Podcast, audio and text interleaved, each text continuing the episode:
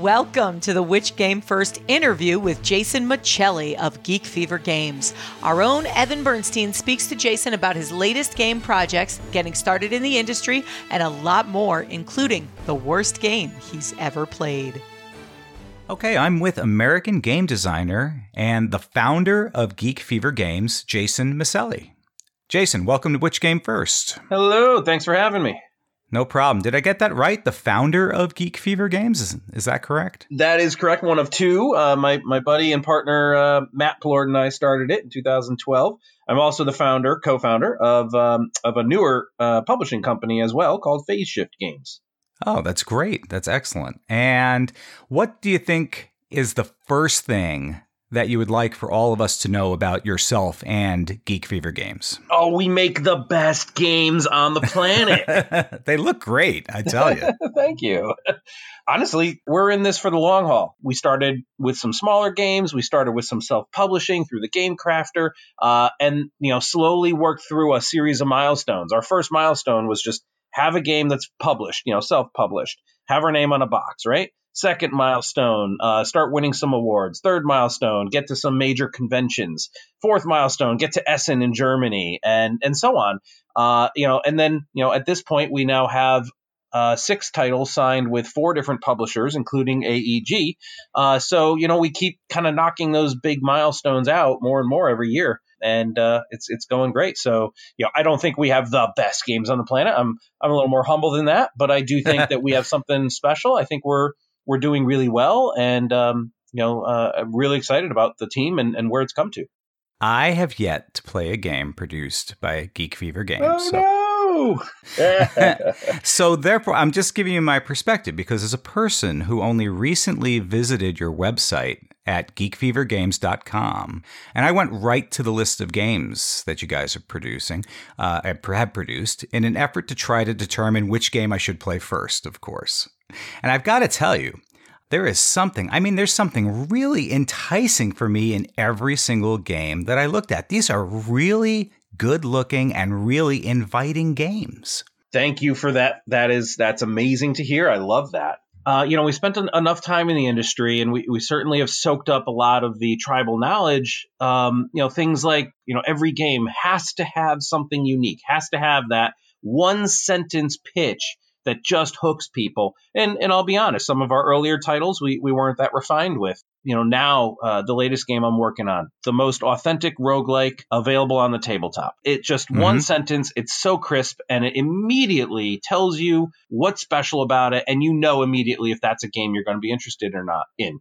We are really selling that unique point and, and pushing that unique aspect we will be uh, sampling at least a few of your games, I'm sure, in the upcoming year of 2019 and and in the future.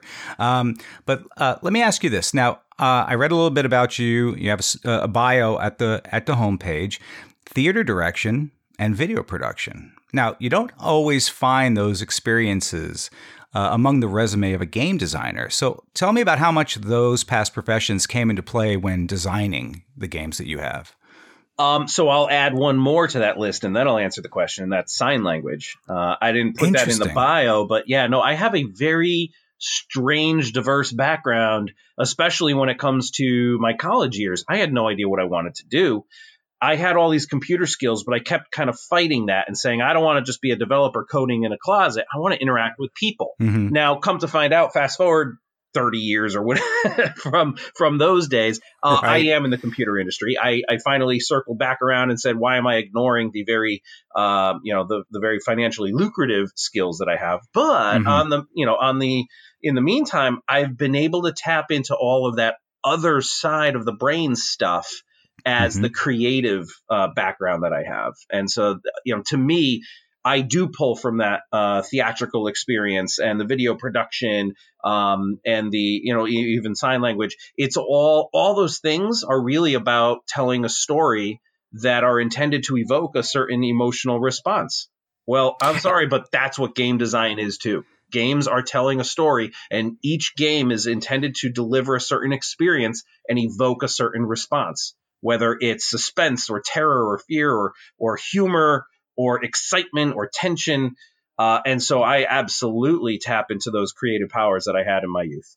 Oh, I hear you, and and they definitely do seem to come through from the videos that I've watched of people reviewing your games and doing playthroughs and things. Those certainly do come through. Now, specifically, I think Dead Man's Doubloons would probably be the one that a lot of people would point to as probably one of your premier games for the for the company. And there's a lot of comments online not only about how fun the game is, but also the just the quality of the components that you put that that you've put into this game, and I'm sure your other games as well. And uh, that leaves a lasting impression on people as well. Yeah, we're really proud of that production. Um, Thundergryph Games is the publisher for that game. Um, they did a phenomenal job. I mean, the ship molds that are in that box, the quality of the components. Uh, he really helped us push that to the to the max so that it was the best possible production it could be, and it does deliver a very unique experience. Um, it's a it's a cutthroat pirate game, and so that right off the bat, you know, means that there's going to be a certain amount of tension and kind of take that associated uh, along with the chaos of an action programming game. Um, but that does create a very unique experience. Thank you. It's uh, it, it is something we're very proud of. It is the first game that we really got to the market through a mainstream publisher, and now again that's one of six. Uh, but that was the first one, so you're right. That's that's the premiere. And the uh, I saw a three minute sort of quick walkthrough video of it, highly produced. I don't know if you had a hand in that or not. Somebody did. And they packed so much information about Dead Man's Doubloons, about the game, about the rules. Going through it in three minutes, it was so nicely done and tightly packed. And you were really able to kind of follow along to see exactly how the game is played. There's a lot of phases to this game that, that are make it really interesting. Indeed. Yeah, I think that was produced by Thundergryph, uh, so I can't take credit for that particular video, but I worked closely with uh, Gonzalo and the rest of the team there mm-hmm. to make sure that it's delivering the right information. So yeah, no, they did a they did a tremendous job there. I love the idea of the end of the game, which is am I explaining this right? A timed race to sort of finish up the game is is, is that right? Yeah, essentially it's this kind of epic end game finale. And by the way, there's two different end games because there's two different games in the box. There's two islands. One side, the main board is kind of the basic island. If you flip it over, there's a different island and it's kind of the more advanced way to play and it has a different end game. But in either case, um, one of them is a bit more of a race, like you say. The other one is uh, kind of uh, who can who can scoop up the most tribal ruins and, and relics um, in the time allotted. So it does create this um, this interesting scenario where phase one of the game is either you're trying to unlock the mystery of the crater and get the jewels, or you're trying to get to the mountain at the at the base of the mountain where the buried treasure is. That's kind of phase one. And then once you do that, it unlocks this kind of end game finale. And uh, yeah, it's more of that story that emerges and this experience that emerges that uh, that makes the whole a very awesome you know experience.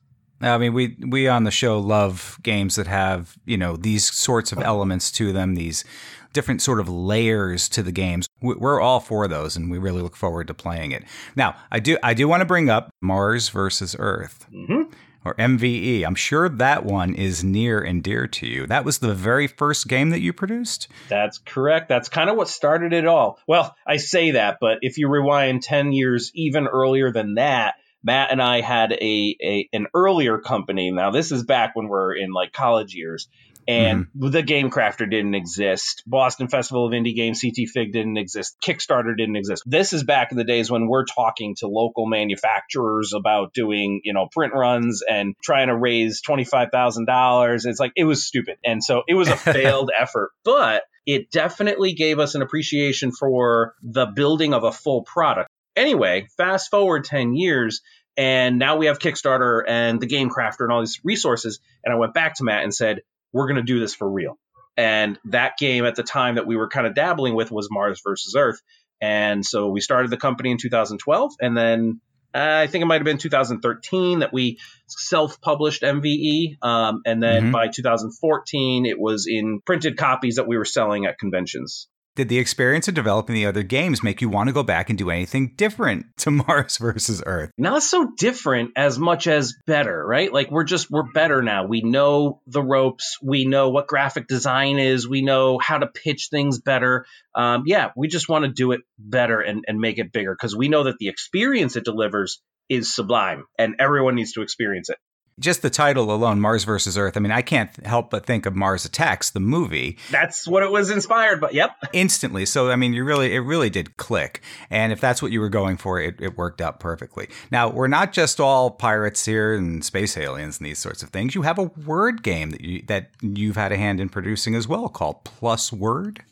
That's correct. Uh, so in 2015, we brought on our third partner, Tim Mirzajewski. Uh, Tim had been kind of independently developing games for years on his own, and I had met him through a job and uh, became fast friends, and obviously uh, realized that we had this passion for game design. We uh, over the years we just kind of got closer and closer, and ultimately decided to join forces. So he pulled in his suite of games at the time, which included Plusword and a few others. Plusword is probably the most elegantly simple word game ever conceived almost to a fault because as we've talked to potential business partners about this game, they look at it and if they don't play it, they're like, eh, it's just one word on a card.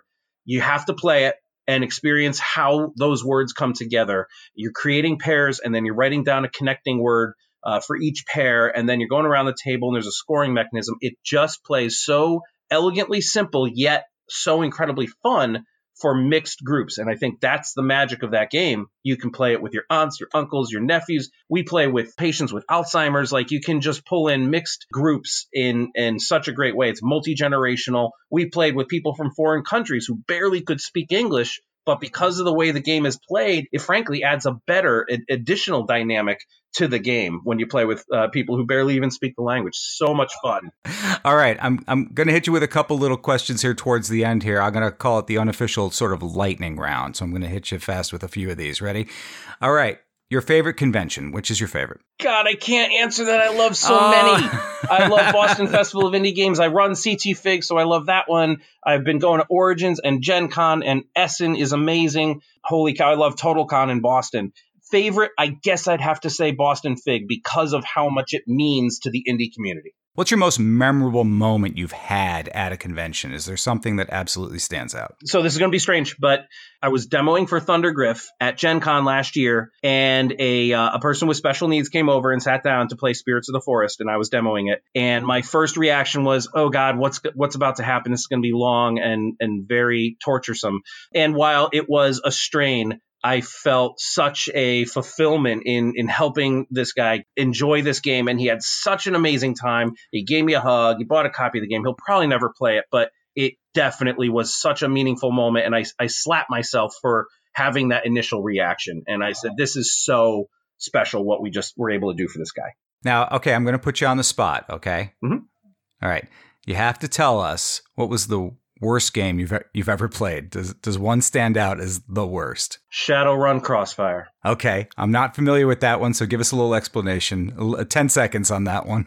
I love Shadowrun. I love the universe. I love the role playing game. We said, oh, a board game set on the universe, and we we played it probably four times and sep- separate groups tried it out. It just, the rules seemed completely disjointed, unrefined. It did not create a good experience. It actually seemed literally impossible to win. It did not come together for us. Uh, I tell you what, there's nothing more disappointing than a genre you're interested in or a line of games or products. You're so looking forward to it, and it just turns out to be such a dud. I, I, there's really no worse disappointment, I think, in, in the industry. Indeed. uh, who came up with the tagline, Your prescription is ready? Uh, I think it was a communal effort. We struggled with taglines over the years, and uh, we had a bunch of different ones in the beginning. And, you know, when we re- sat back, we're like, wait a minute, these taglines are like everyone else's taglines you know games that are really fun. Fun mm-hmm. to the max. Fun squared. Like you know what? Everyone thinks that they have games that are fun games that people want to play. Like how do we come up with something unique? And we already had the name geek fever games which my daughter came up with by the way. Um, and so we started thinking about the fever thing and i gotta tell you i think that that is the new tagline and the way that the brand comes together is incredibly powerful because it's it's such a unique angle I know we want to know what is in store for Geek Fever Games in 2019 and beyond. What can you tell us is coming? So the game that uh, that I designed most recently is called Queen's Quest. I gave you the tagline for it before. It's the most authentic roguelike available on the tabletop. Uh, that is mm-hmm. being published by my new company, Phase Shift Games. Uh, so that's now a publishing company that we're going to start publishing our own stuff and possibly other people's. Stuff. In fact, we signed someone else's game as well. Queen's Quest is a big game. This is a dungeon romp. It is deep. Ooh. It has a lot of components. Uh, it's very retro, old school style, very intentionally. So it's got an 8 bit um, artwork style look and feel. Wow. Super okay. proud of it. The game is amazing. It's so deep. It, it, gives you that dungeon crawling experience that you'd expect from a roguelike back in the days of DOS and, you know, in the original Windows version. So really excited about that. That will be hitting uh, the press and probably Kickstarter in 2019. It sounds like you've something something you've been thinking about or in development for quite a while. Then. Oh yeah, it's been uh, multiple years. It actually won an award for the Dungeon Crawler contest on the Game Crafter in late 2017, or might have been beginning of 2018. Even since that award-winning, you know, release, it's been developed further for the next year. So it's it's super refined, and it's gonna be. Uh, we think it's gonna be big. All right. Thank you so much for joining us on Which Game First. Thank you, Evan.